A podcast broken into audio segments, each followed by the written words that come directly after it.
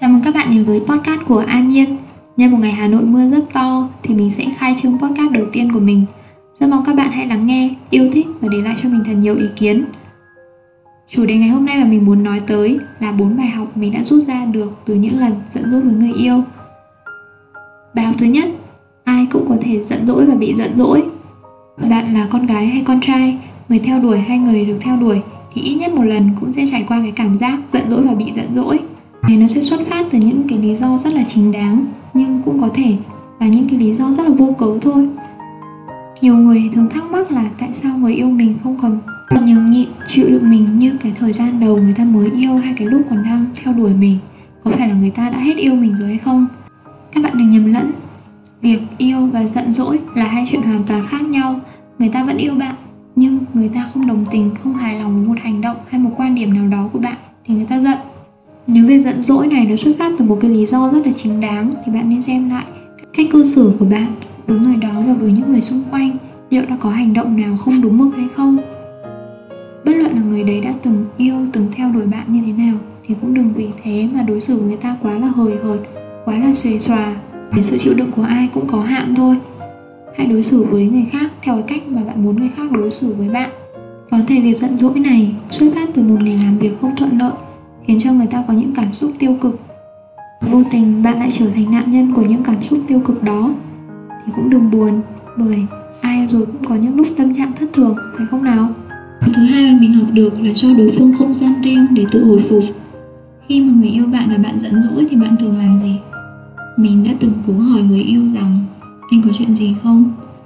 Hôm nay đi làm không thuận lợi à có chuyện gì thì kể cho em nghe. Nhưng lần nào câu trả lời cũng là không có chuyện gì.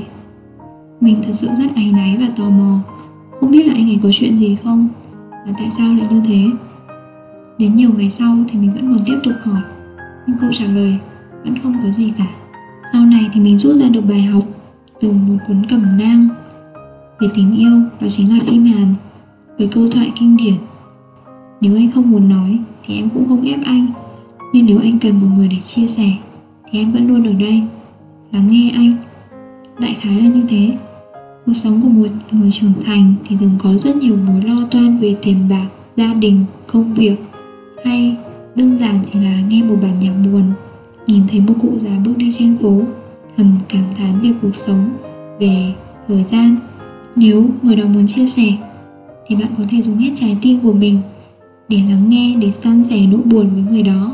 Nhưng ngược lại, bạn càng muốn tìm hiểu về nó, hoặc bạn sẽ không nhận được câu trả lời nào giống như mình. Hoặc, bạn đang cố quét sâu hơn vào nỗi buồn của một đối phương. Bắt nó phải có hình, có dạng. Quy cho nó một cái tên, một nguyên nhân nào đó, trong khi chủ nhân của nó thì đang muốn quên đi. Tất cả những gì bạn cần làm lúc đó là tôn trọng quyết định của anh ta. Không đề cập đến vấn đề đó nữa và cho anh ta không gian riêng để tự hồi phục. Đối với một người trưởng thành, thì việc tự mình vượt qua những vấn đề của bản thân đó là một kỹ năng cần thiết và nếu sau đó anh ta thật sự cần đến sự giúp đỡ từ phía bạn thì bạn xuất hiện cũng chưa muộn. Bài học thứ ba mình học được bạn không chờ đợi vô thời hạn. Trong đợt giãn cách lần thứ nhất của Hà Nội, mình đã từng không nói chuyện với người yêu mình suốt 2 tuần liền. Và sau đó thì mình cũng chẳng thèm trả lời tin nhắn nữa. Có tin nhắn buổi sáng đến thì đến buổi tối hoặc sáng hôm sau mình mới trả lời. Lúc đầu thì mình còn thấy bực vì người đó không nhắn tin cho mình.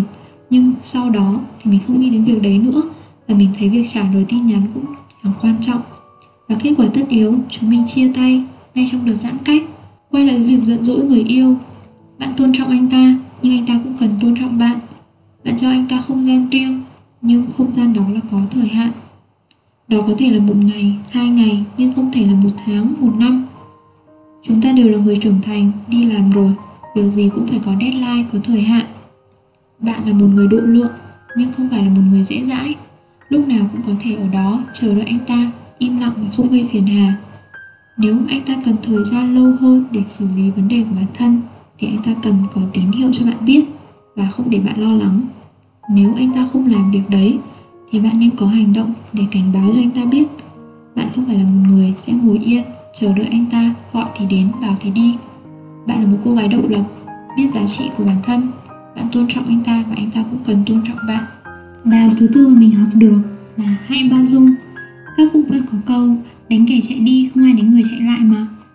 Hãy bao dung với người đó nếu có thể Và cũng cho mình cơ hội nếu bạn vẫn còn tình cảm với người đó. Đến lúc hai người có thể bình tĩnh, Ngồi lại, lắng nghe nhau, Hãy tìm hiểu vấn đề của đối phương Và đưa ra hướng dẫn sử dụng chung cho các lần sau. Nếu các bạn muốn duy trì tình cảm Thì trao đổi và đối thoại là việc không thể thiếu Cảm ơn các bạn đã lắng nghe Hãy để lại comment phía dưới để mình biết ý kiến của các bạn nhé Hẹn gặp lại các bạn ở các podcast tiếp theo. Mình là An Nhiên.